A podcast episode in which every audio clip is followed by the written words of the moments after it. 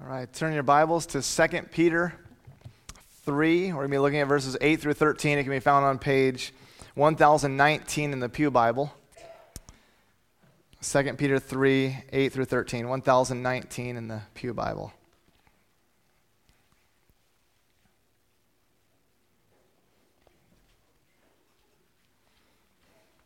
Second Peter 3, 8 through 13. But do not overlook this one fact, beloved, that with the Lord, one day is as a thousand years, and a thousand years as one day. The Lord is not slow to fulfill his promise, as some count slowness, but is patient toward you, not wishing that any should perish, but that all should reach repentance. But the day of the Lord will come like a thief, and then the heavens will pass away with a roar, and the heavenly bodies will be burned up and dissolved and the earth and the works that are, on, that are done on it will be exposed. Since all these things are thus to be dissolved, what sort of people ought you to be in lives of holiness and godliness, waiting for and hastening the coming of the day of God, because of which the heavens will be set on fire and dissolved, and the heavenly bodies will melt as they burn? But according to his promise, we are waiting for new heavens and a new earth in which righteousness dwells. Let's pray. Our Father in heaven, we ask now that you would give us eyes to see, ears to hear from your word this morning, that we might have a greater love and a greater understanding of the return of Christ, and that we might long for that day. It's in Jesus' name we pray. Amen. It's never too early to be thinking about Christmas, is it? No, no. When I worked at Target, I was amazed at how early we started getting trucks that would come in specifically for with Christmas merchandise on them.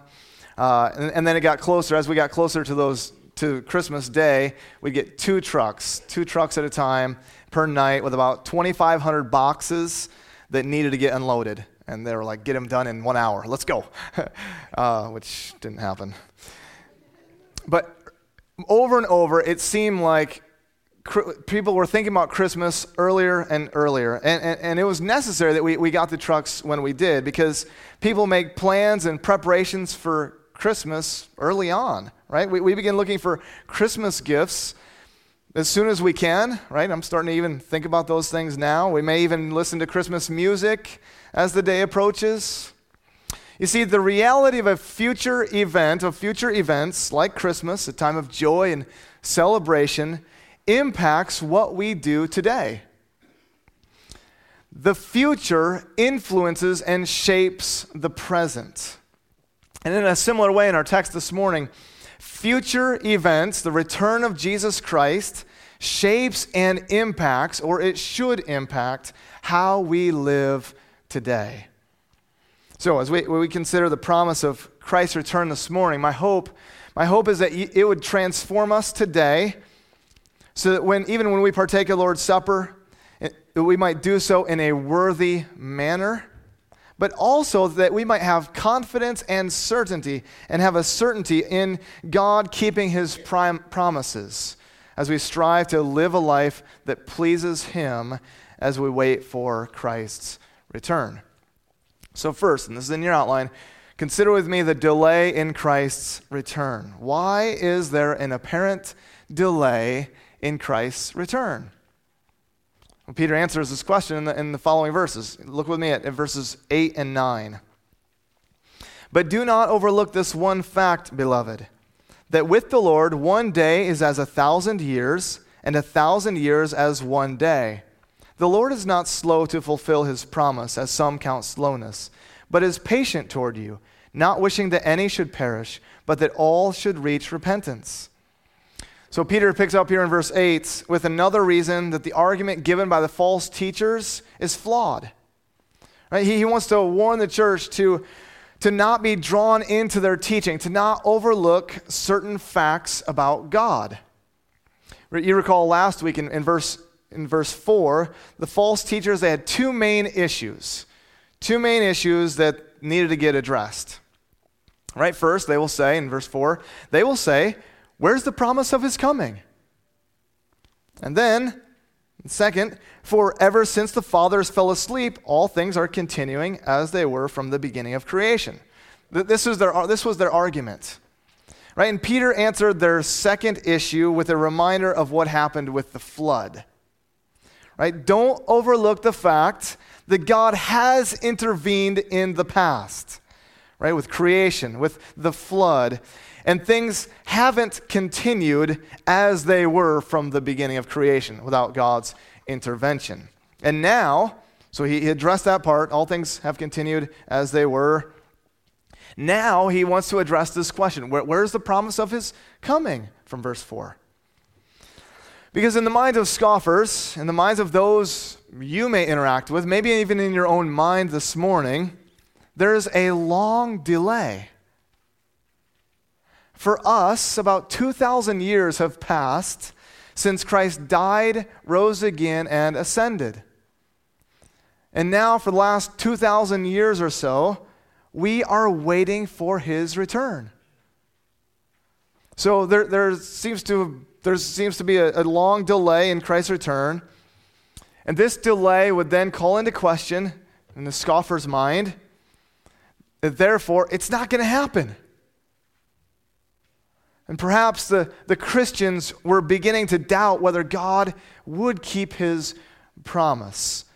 Would Christ really return? Has anything ever taken so long for you that you begin to wonder if it's ever going to happen. Right? You've waited for something for so long. We, we might recall on road trips, right? Children, children, what do they ask? Are we there yet? When are we going to be there? It seems like it's taking forever. And so they might wonder will we actually arrive? Will it happen? Or you might be waiting for some package right? I'm waiting for some package to arrive. And day after day, it doesn't show up. And you're thinking to yourself, I thought I had two days shipping. This is taking forever. And then it finally arrives. It finally arrives. You see, scoffers and, and false teachers who rejected the second coming of Christ they said, he, He's not coming back. Look how long it's been. Some may have been expecting Christ to return in their own lifetime. And so the question then is why this delay? Why this apparent delay? Two reasons. Two reasons Peter gives. First, God's timing is not like our timing. God has a different perspective on time. He has an eternal perspective on time. Notice verse 8. With the Lord, one day is as a thousand years, and a thousand years as one day. Peter's picking up on Psalm 90, verse 4. It's a psalm of Moses, which describes God's eternal nature contrasted with our transient life, our finiteness right? From everlasting to everlasting, you are God. And we are, we're like a vapor. We are, as the text in Psalm 90 says, we're like grass that's renewed in the morning and then fades and withers in the evening. And in Psalm 90, verse 4, we read this For a thousand years in your sight are but as yesterday when it is past, or as a watch in the night with the Lord, one day is like a thousand years, and a thousand years is like one day. And so, from, the, from that eternal perspective, when you think of the eternal nature of God, from everlasting to everlasting, when you think of his eternal nature, a thousand years is nothing. A thousand years is no delay, no great delay. From our finite minds that live I don't know, 70 years, according to Psalm 90, 70, 80 years, maybe longer, from our finite minds that only live on this life for this short amount of time, it seems like a long delay, right? 70 years, it's been 2,000 years. Wow, that's a long delay. And you wonder, what's taking so long? Is Christ really coming back? When we have God's eternal perspective on time, we can be assured that he is coming back as he has promised. The second reason, the second reason that we see here for this so called delay, this long, so called long delay, is due to God's patience. Right? So God has a God's time is not the same as ours, and now we see God's patience. Notice verse 9. The Lord is not slow to fulfill his promise, as some count slowness, but is patient toward you, not wishing that any should perish, but that all should reach repentance. The Lord isn't slow to bring about what he has promised. Christ will return, there will be future judgment, and there will be a new creation. Some count this as slowness. Some consider this as procrastination by God, that he won't act or he can't act. And it leaves some to become skeptics of the second coming of Christ. But the reason for the apparent long delay is due to God's patience. Did you catch that? God's patience. He is patient with you, He is patient toward His people. His desire is that none would perish, but that they would reach repentance. They'd come to repent. God's kindness and his patience in delaying the return of Christ is out of a desire to give people an opportunity to repent. So, because he hasn't come back yet and is patient with us, I, I think it's necessary then to give us opportunity to repent, right? Right before he comes back. So, my call to you, even this morning, in this moment, Christ hasn't come back yet. We have opportunity to repent. If you're holding on to some sin, or perhaps you've never repented, or if you're trusting in your own works, good do you think you are to make you right with God? Repent. Repent. Repent means to turn away from, to change direction, to turn away from sin and turn to God. We, we are to leave our former way of life and follow Jesus. It's a change in one's direction, a change in one's mind. So turn to Jesus. Acknowledge your need for a Savior. Acknowledge your own sin and your need for the Savior. Jesus died on the cross to rescue us. And when he comes again, we will not shrink back in fear for those who believe. We will not shrink back in fear, but we will be filled with joy and marvel at his coming and enjoy his presence forever. God's patience with you doesn't mean that he tolerates sin. Right? Sometimes we can think that way.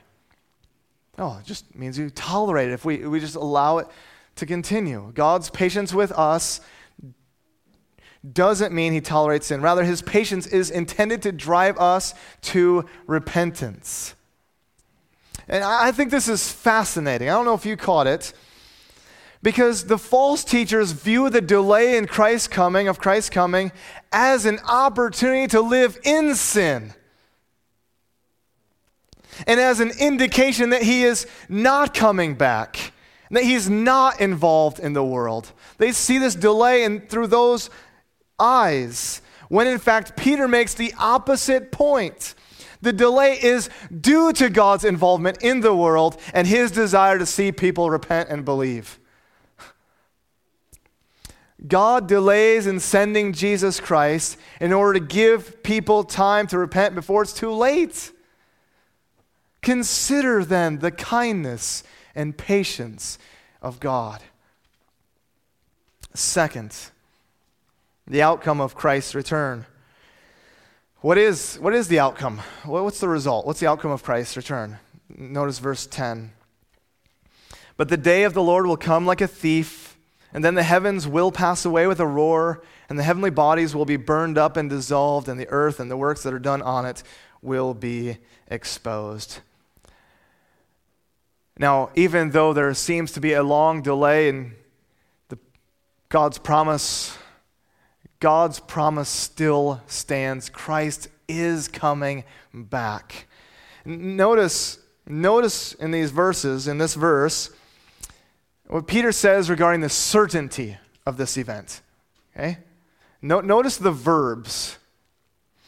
But the day of the Lord will come, and then the heavens will pass away, and the heavenly bodies will be burned and dissolved, and the earth and the works that are done on it will be exposed.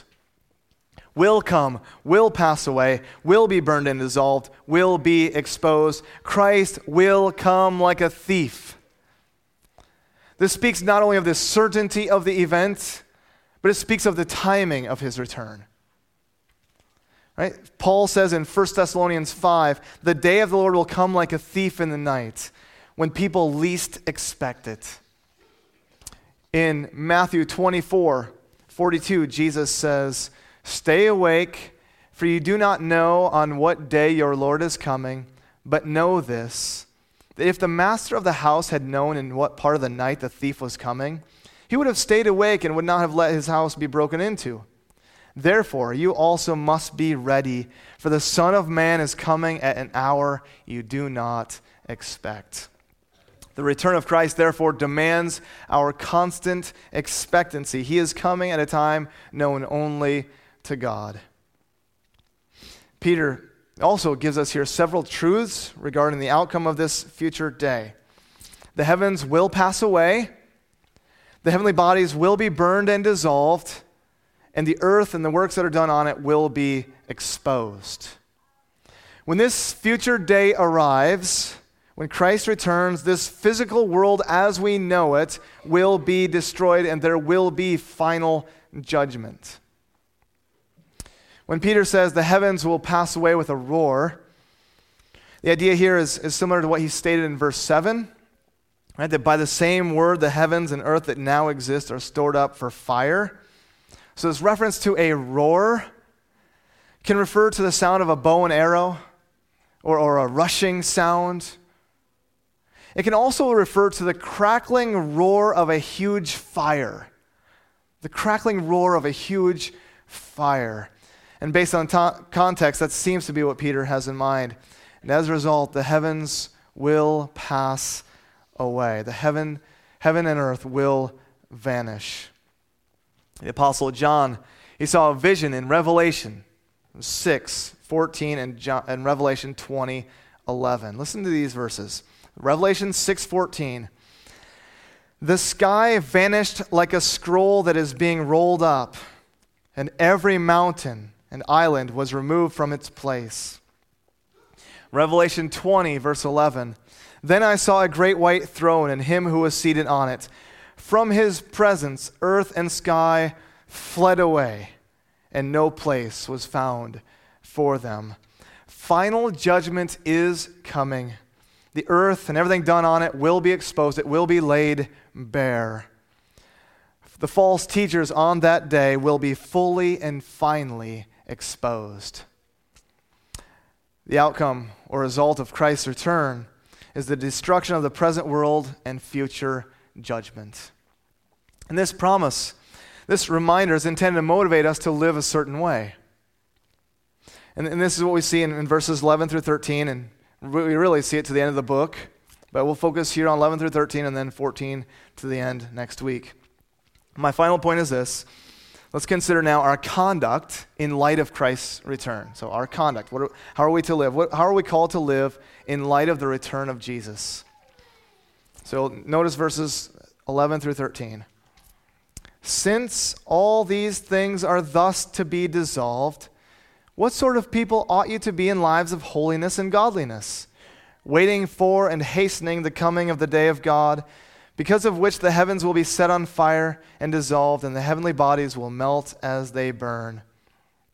But according to his promise, we are waiting for new heavens and a new earth in which righteousness dwells. Peter now provides several exhortations for how we are to live in light of the second coming. We are to live lives of holiness and godliness. The return of Christ is intended, intended to motivate us to live a holy and godly life. Holiness, this call to be holy, is a call to total devotion to the Lord. Holy, completely devoted to God. or consecrated or set apart for the Lord. The opposite of holiness, Peter had described in 1 Peter, it was conforming to the passions of our former way of life. Because, but because God is holy, they are to be holy. We are to be holy in all of our conduct.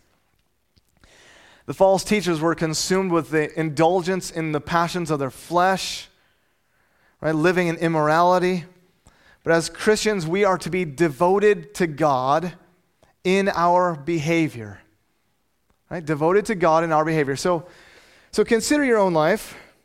Ask yourself, what would it look like for me to be totally devoted to God? in my day to day life. And whatever I do, what areas in my life am I conforming to the passions of my former way of life?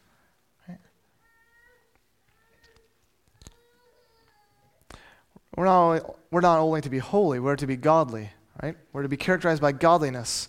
Peter highlighted this theme of godliness in the first chapter of this letter. 1 3, His divine power has granted to us all things that pertain to life and godliness. Then he goes on and he says that we, are, we become partakers of the divine nature. We are to supplement our faith with virtue, knowledge, self control, steadfastness, and godliness. Godliness, again, carries the idea of devotion, right? It's a, it's a right direction of worship. It refers to living in a godly way or a Christ like way. There should be an awareness of God in which our conduct reflects who He is. And we're not only to be characterized by holiness and godliness, notice verse 12, we wait for and hasten the coming of the day of God. Right? When Peter says hastening the coming of the day of God, we recognize that there was a delay in this coming, right? There's a delay in the second coming of Christ. It was due to God's patience as he waits for people to repent, as he gives them opportunity to repent.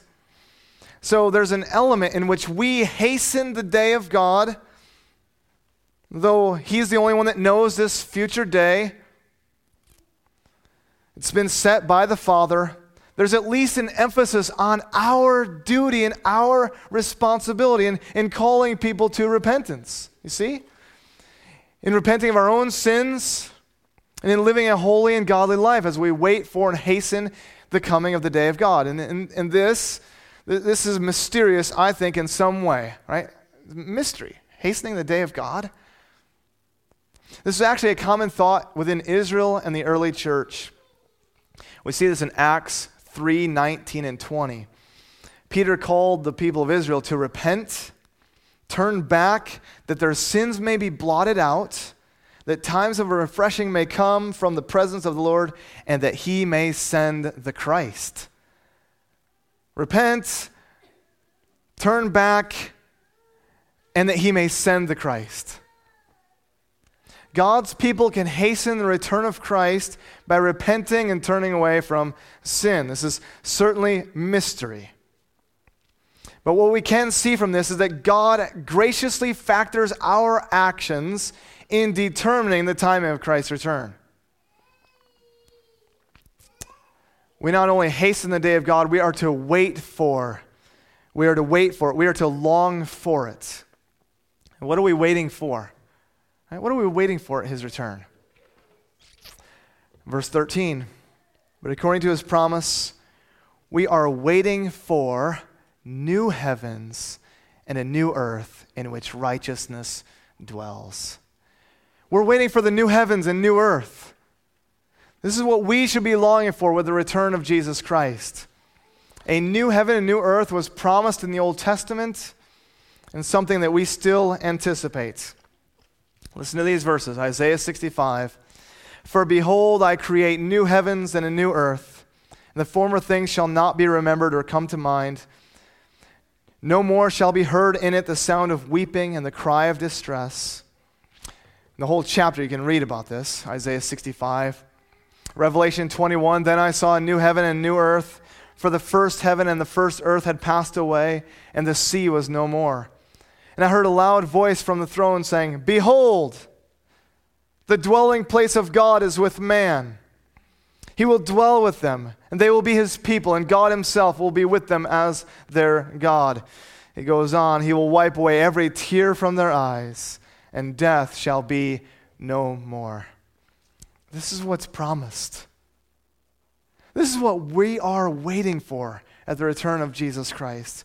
God's people living in God's place, a new heaven, new earth, with Him for all eternity.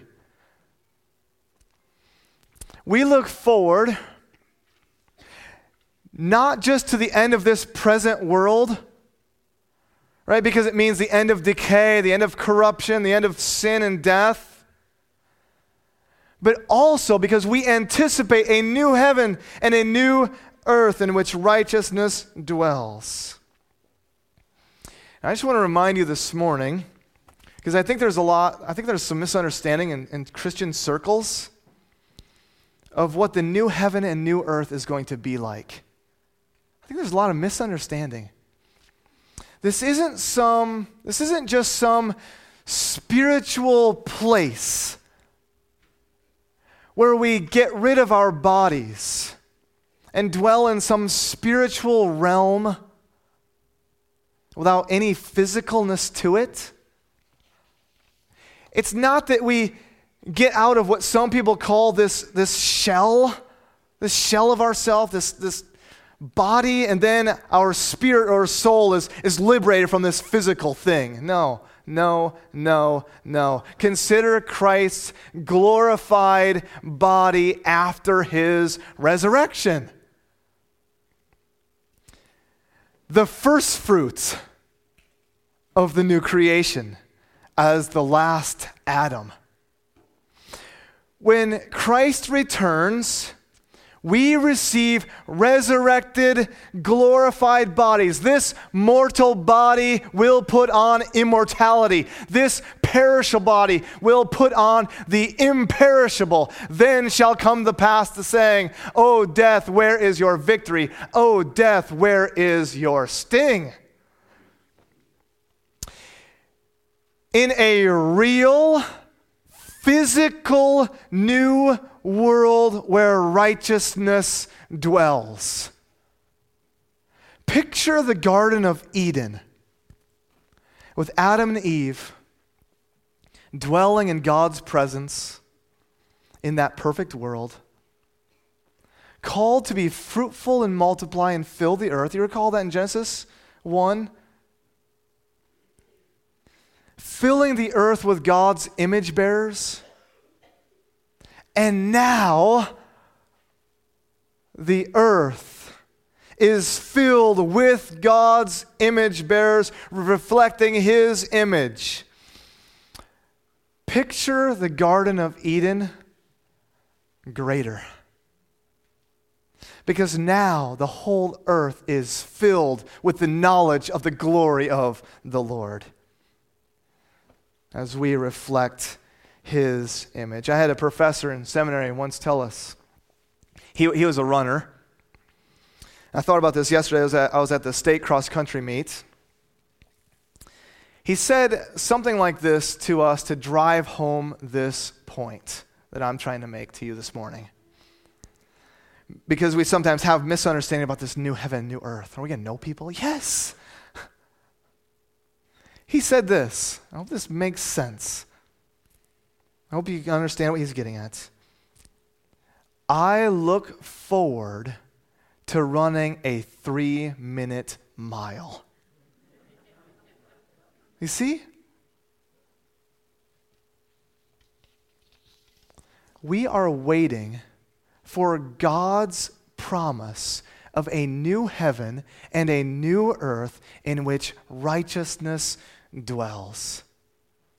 And in that place, we will know God deeper and more intimate. And as I've heard, and it takes an eternity to get to know an infinite God, we'll be with Him forever. Are you longing for and looking forward to that day? In the meantime, we're called to live a certain way. Right? We're called to live holy and godly lives lives of repentance and faith that hasten that future day. We are called to remember and proclaim what Christ has done for us and that he is coming again. And, and we can do so even here in a few moments, right? Even as we partake of the Lord's Supper together. What we see pictured in these elements, the bread and the cup, we're reminded of Christ's body that was given for us and Christ's blood that is shed was shed for us for the forgiveness of our sins so that by faith in him we can be declared to be right with God. And as we partake, prepare to partake of this meal together, there's, there's an expectation of his return.